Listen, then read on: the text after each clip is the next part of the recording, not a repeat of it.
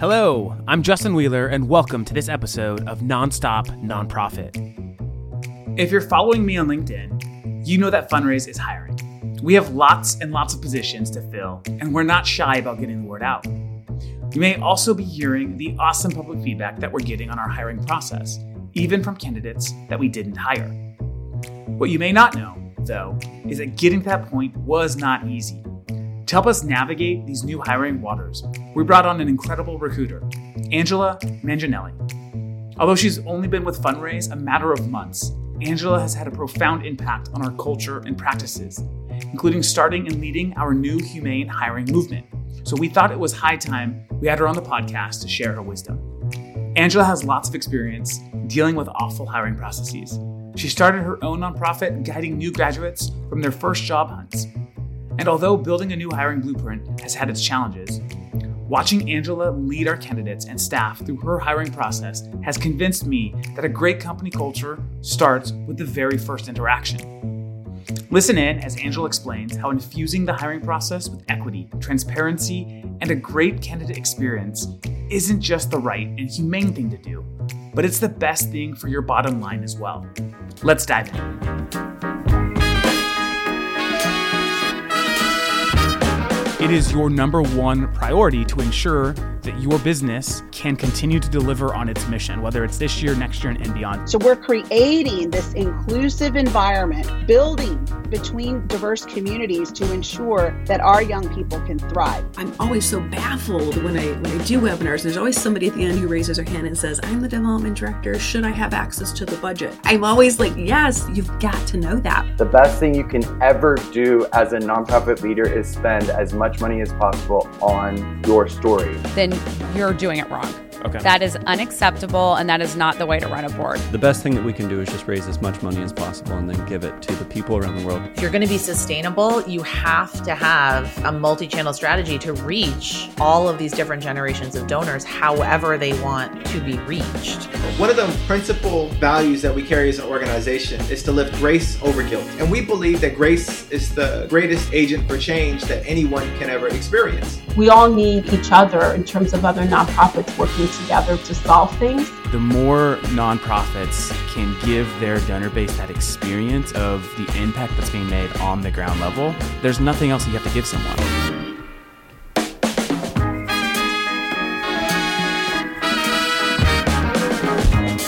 This is Nonstop Nonprofit. All right, welcome back, listeners, to Nonstop Nonprofit. Uh, this week, we're doing something a little different. We are interviewing somebody that works here at Funraise, and her name is Angela. Angela, how are you doing this morning? I'm doing great. How are you doing, Justin? I'm doing pretty good. Thank you. Angela is our internal recruiter, which means she is involved with candidates at the very beginning of their journey here at Funraise. And we we hired Angela at the beginning of actually 2022 as we knew we were getting ready to ramp up internally our own headcount uh, across many different functions. And today, the reason why we're uh, talking with Angela is because we want to talk about a concept called humane hiring. It's something that actually Angela brought up quite a bit during the interview process. And it's something that we have been uh, stumbling through, hopefully gracefully, uh, as we've been implementing our own uh, new sort of humane hiring uh, practices. And so, to kickstart, Angela, tell us a little bit about yourself, your background, and uh, what you do here at Funraise. Absolutely. So I am, uh, my name is Angela Manginelli. Pronouns are she, her, hers. I have been with Funraise for four months and I serve as the talent acquisition manager and recruiter. Uh, prior to coming to Funraise, I was working in higher education and specifically in international education and career development. So I was kind of on the other side of the process, working with students when they came back from studying abroad to know how to take the you know transformative experience they had had put it on paper talk about it in interviews and, and things like that.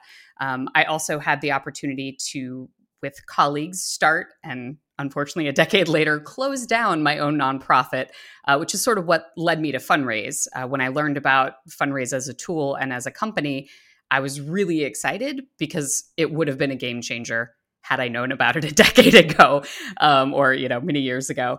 And for me, it was what I love about my job is having an opportunity to kind of change things on the other side of the hiring process. So, yeah. Yeah. I mean, it's it's been really interesting to see it. I think we've we've hired over 10 people since you've you've been on board uh, yeah. at Funraise and it's it's been really interesting, you know, not just to get their feedback about the process they went through uh, to get a job at Funraise, but also even candidates that uh, were turned away. Uh, who maybe didn't uh, meet the qualifications that we were looking for, and even to hear positive feedback from them about their experience. And that is 100% due to your commitment and effort to a humane hiring process. Can you tell us what, what does that mean uh, for organizations tuning in? And, and the reason why we're talking about this today is because I know, and we all know, that there is a lot of open job positions in the nonprofit industry uh, today. We see it all the time, left and right.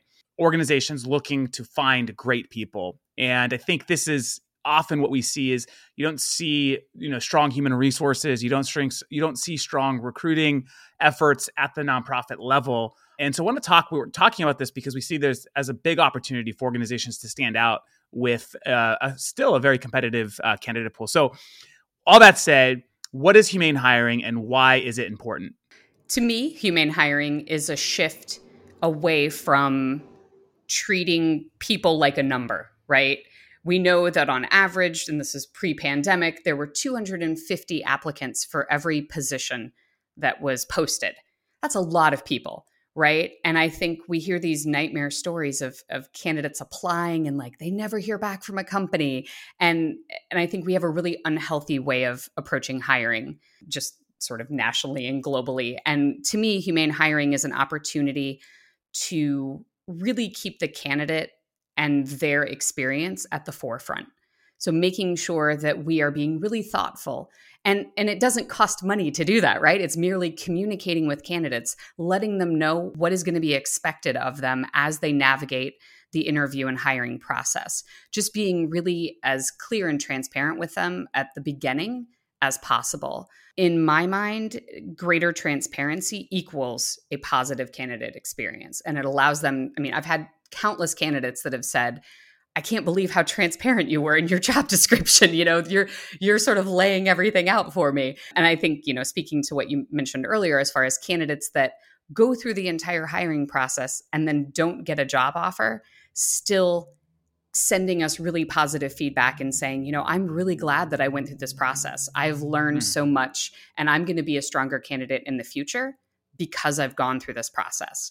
So mm. to me, humane hiring is a commitment to doing things differently and more humanely. So on the on the transparency side, uh, what what's the difference between you know a transparent experience and a non-transparent experience? Like, how can an organization? Because some some organizations might think we're transparent. Like, here's the job description. Here's what you're going to do. So, what do you mean by transparency, and how can organizations take it up a notch? That's a great question. I think for us at Funraise, transparency does begin in the job description. We give the salary expectation. That to me is such a small thing, but it's so important, not only from an equity standpoint in making sure that candidates are being paid fairly, but also just knowing is this a process that I want to engage in? Is it worth my time? Mm. Right? Mm-hmm. If you're going to pay someone $75,000 and they want 110, then they probably don't need to go through our process, right? So just making sure that you are giving salary transparency, talking to them about what the interview process is. Okay, you're going to submit the application, then you're going to hear from the recruiter, you know, you're going to be invited to a phone screening from there. You know, there's two more interviews, that sort of thing. One of the things that I appreciate that we've done at Funraise is we've capped our interviews at three. That is the most interviews you're going to go through. That's two and a hmm. half hours of time, right? Half hour phone screening, and then uh, typically a hiring manager interview, which will be up to an hour, and then a group cross functional, cross departmental interview, which is up to an hour. That's still a significant commitment. But I've talked with a lot of candidates. They're like, you know, I've I've gone through ten interviews you're not wow. you're not talking about being the president you know what i mean like this is what we are putting candidates through is is ridiculous in a lot of cases so i think that just those two small things just adding you know what what you're going to be paying and and what the process will look like is a small but important step going mm. beyond that we have 30 60 90 day expectations for each role as well as how a new hire will continue to be evaluated in that role we're letting them know in advance like this is a part of our process. We have a really uh, a beautiful career development program that was was here before i got here but that ties directly like the job description ties directly to how they're going to be reviewed and how they're going to receive you know salary increases and, and things like that as they go. So there's a really intentional through line through yeah. the process that's great. Uh, thank you for that information. I think, you know, for the executives listening, you know, something I hear quite often is specifically around transparency with compensation on the job posting itself. Yeah. yeah, the the concern executives have as well, you know, the people on my team that have the similar positions that were here 2 or 3 years ago, they're actually not making as much as we're posting these new positions because, you know, the market has changed and, and so forth. And so, you know, just from from one executive to the next, you know, that was a real challenge we had, and we've had to do true ups, right? And yeah. we've had to uh, make it right with with team members who hold the same titles, and the market has shifted. I mean, in many many cases, it, it has shifted, you know, overnight. Uh, with inflation and, and so forth. And so, yes, like this is part of what I mean when we stumbled through it. It's we post the positions, didn't think necessarily through how this could impact existing team members and we've had to right size and, and make that adjustment. You know the lesson learned there is it shouldn't take putting a job with a, a, a salary request to, you know to right size your employees. It really should be something that we do more consistently on an ongoing basis right? And so i think that yeah. the idea of like posting comp on a job description is only radical if we're not taking care of our employees to begin with. If we're taking care of our employees, it's not so radical and it's not going to cause cause problems. And so I think that's that's an, an important step for sure in, in recognizing and also as, as a challenge, right? And the thing, thing I want to communicate too is this can be incremental, right? You can make incremental steps to become a more humane hiring team. Certainly that's what we've done. Again, we haven't gotten it right every time. We're still we're still going through the process. Um, okay, moving on from what is uh, humane hiring and onto the why behind this. Why should organizations, why should nonprofits care about putting their candidates through a humane uh, process? It's a great question. And I think it actually kind of goes back to what you were just saying as far as having to do evaluations about pay and, and making sure that, you know, you're you're being really thoughtful about that.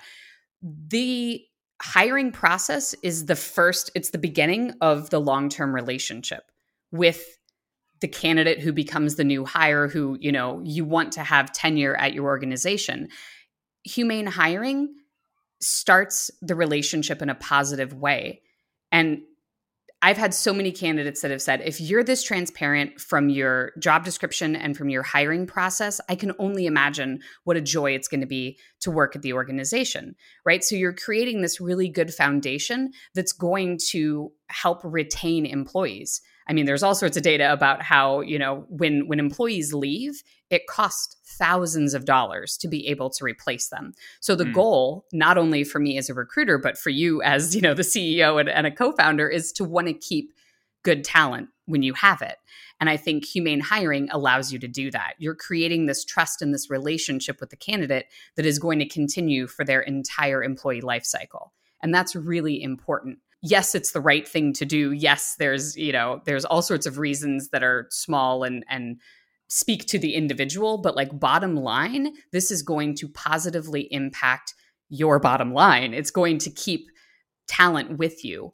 Um, it shows your employees that you care about them and that you're being really intentional in how you treat them in the entire process. And i think that's super important. You know one in four people left their previous roles in 2021. Uh, that wasn't a coincidence, right? It was because people want to be supported and trusted and appreciated and compensated. If you do that as a company, that's more than half the battle, right? You're keeping people there and it starts from the beginning with how you treat them in the interview process. If you treat them poorly there, it's not going to get any better when they're when they're working for you, right? Mm. But if yeah. you treat them if you treat them fairly from the beginning, they're going to trust you and they're going to be willing to go on a journey with you.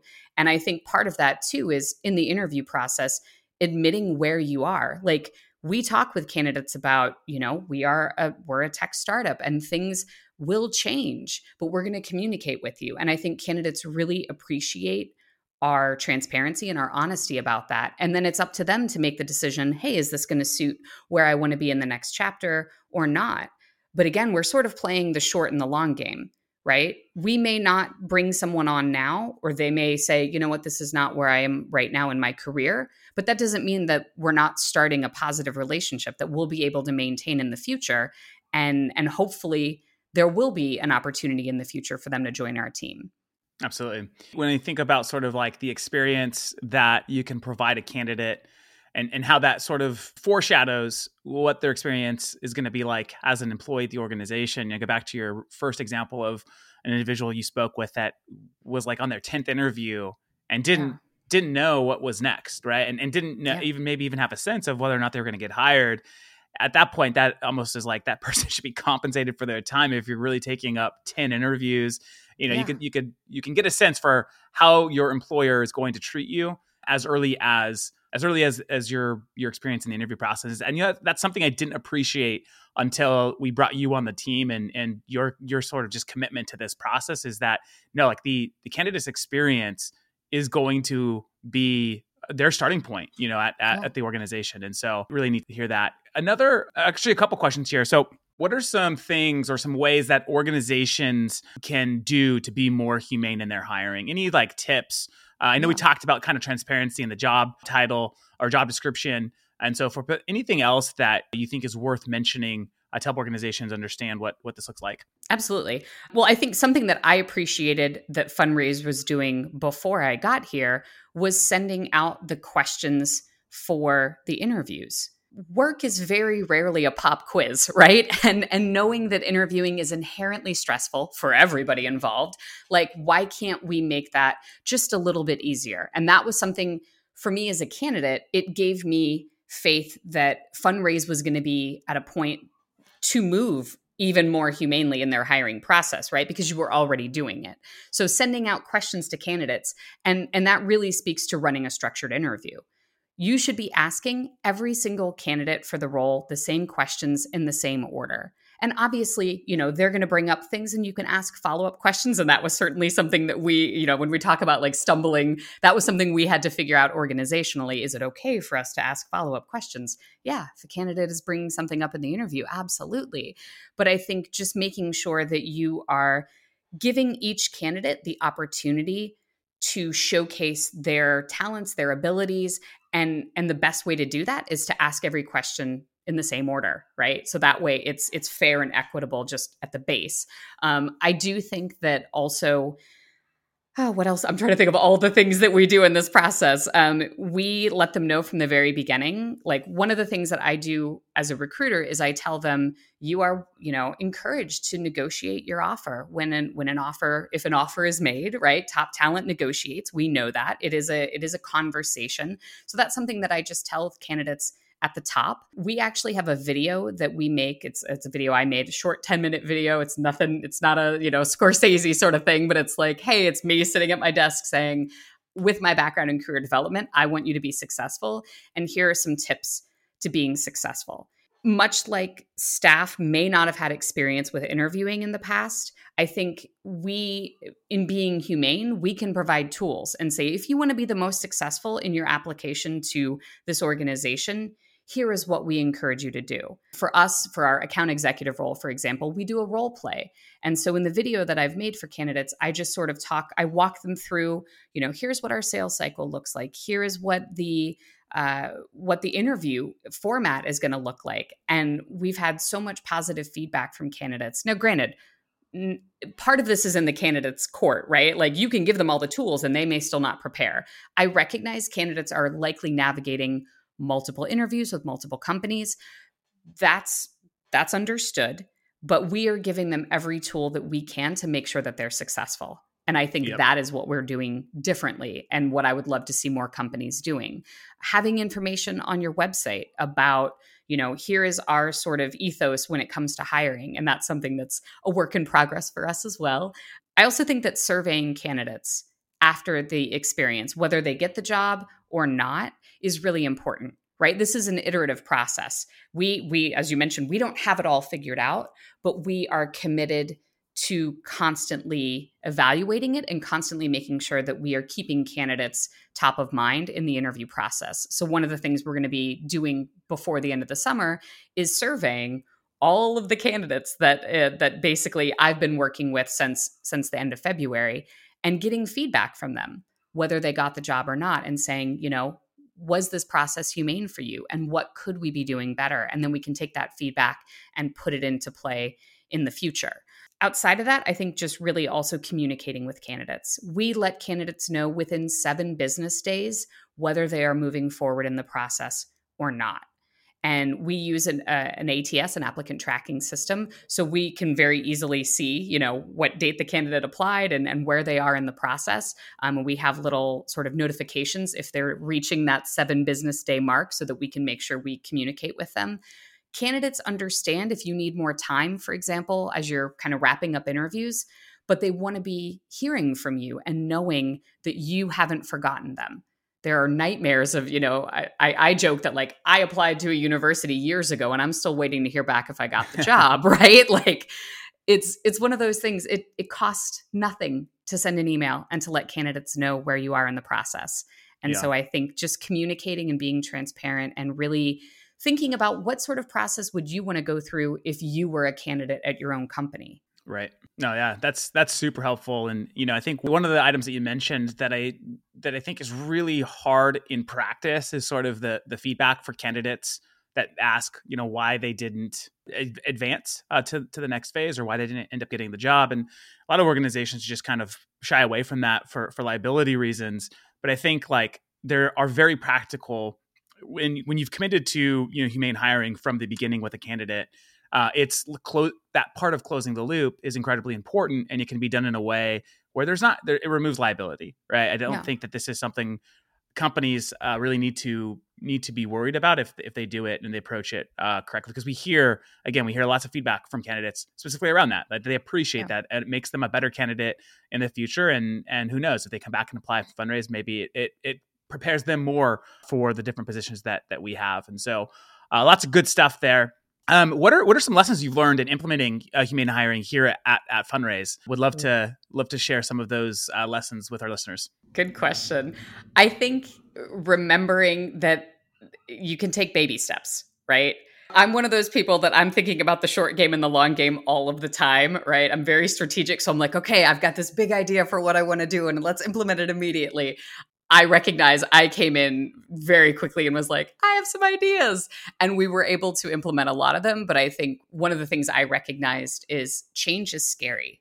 Mm. And and so being really mindful about making sure that you're having those conversations and really getting buy-in from everyone that's in the hiring process, getting them to understand this is actually not very different from what you were doing already right? And it's not restrictive. It's especially with like the um the structured interview process you know making sure that that hiring managers understand you're still going to be able to get the answers that you need to make the the hire but we're going to do this in a way that is is leveling the playing field for all candidates. And i think just just remembering that it is an iterative process. We're a work in progress right? So we're constantly going to be making adjustments and it's really important to be like from my side um, the one driving the bus like i need to be flexible and i need to also be able to meet hiring managers where they are. Like i'm keeping the candidate experience at the top of mind but i also have to make sure that i am you know being collaborative with hiring managers and making sure that they're comfortable. I think as much as possible doing training. Being an interviewer is not it's not something that comes natural. It's not something that we do in our daily life oftentimes. And so if you have staff that have never interviewed before, it's really important to make sure that you're doing some training so that you can manage expectations and, and kind of align across the team of like here is what we're looking for these are the questions we're going to be asking here are follow-up questions that you know that kind of build from from each round of interview and just knowing that you're going to make mistakes right? Mm. We're human. We're going to make mistakes and we learn from those mistakes and we we make it better in the future. You know, we don't expect perfection. We just want progress and I think that's that's really important to remember just in general as well. Yeah, absolutely. You know, something that I remember earlier on in, in the process in in rolling this out, like one of the more challenging, I think, aspects of it, at least internally for us, was around sort of like the rubric of like what makes a good answer, right? And Yeah. so part of the process internally is when you create your interview questions, you know, you create well, what makes a good response to these questions, which, which is why why I'm a big fan of getting candidates these questions ahead of time so they can think through it because, like you said, very rarely in the job place do you have to make like a knee jerk decision without Yeah. actually thinking it through or consulting somebody else on the team like it's you know most decisions are made within teams not at like an individual like uh you, you, do or die sort of situation. And Right. so that's why i'm a big fan of getting questions out.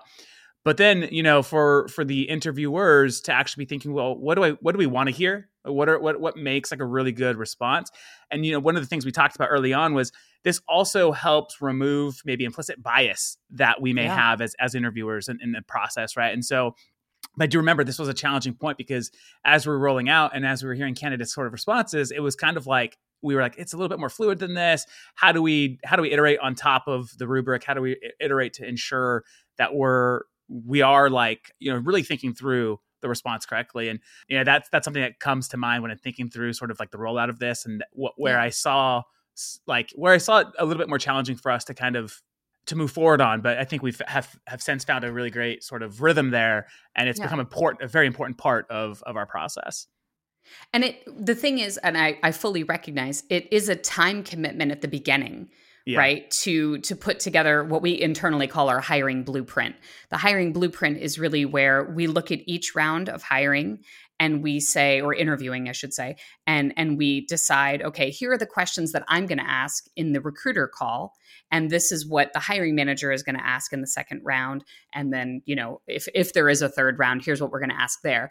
Those interview questions should all tie back to the job description which again takes time, right? You got to look at your job description and kind of make sure, okay, that the things that are in there speak to how a candidate will be evaluated when they're in the role. And then we want to make sure that, in my opinion, that the interview questions really everything should directly point back to the job itself. You know, you hear stories of of different companies asking, you know, what kind of animal would you want to be and why? Like, really, do you need to know that? Is that important for them being an account executive? Probably not, right? so I am a fan of just making sure that we're being really thoughtful with the questions that we're asking and we and we're not wasting a candidate's time or Yeah. causing undue stress in that regard.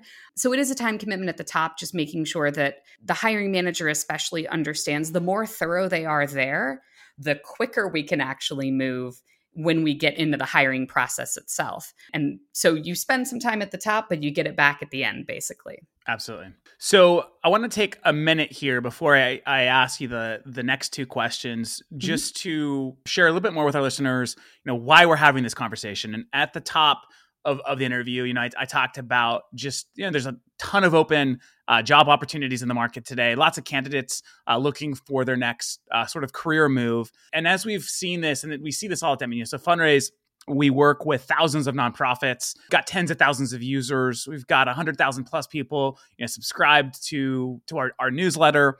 We care deeply about this industry. Uh, we always have and, and always will. And one of the opportunities we see in, in the market uh, as a company that's continuing to invest in the nonprofit industry is the opportunity to really uh, promote uh, and to bring a wider audience to these job postings and these job listings right? We've seen this uh, and have heard from many of our customers that this is such a pain point for them is, is just to find um, good candidates or to promote their positions without having the right sort of budget to do so and because we, we believe we're uniquely positioned to bring a lot of eyeballs to the positions that you're posting about we want to actually launch and we are launching uh, something very soon that will be promoting your job postings whether you're a Funraise customer or not the only criteria for your posting to be listed and for us to promote it is that it has to be part of the humane hiring movement. And so, Angela, what advice would you give, uh, or how can organizations take steps today to be a part of the humane hiring movement? Yeah, great question. Well, one, I'm just I'm really excited already. I mean, again, I've been here 4 months and the fact that this is already becoming like a much bigger movement than just Funraise is really exciting. Um, I think for nonprofits that want to join us, it's really just making a, a, decision to do it, right? Like your candidates are going to thank you, your hiring managers are going to thank you. Really looking at what is your hiring process right now? What are you doing that candidates love? And what can you be doing better? Are you being as transparent as possible? Are you putting them through 10 rounds of interviews? Like, can you join us in in just sticking to three, right? Can you join us in that space? Making sure that you have salary and interview process transparency in your job description, I think is is the baseline, right? If you do nothing else, that's going to be more equitable and be more enjoyable and humane for candidates.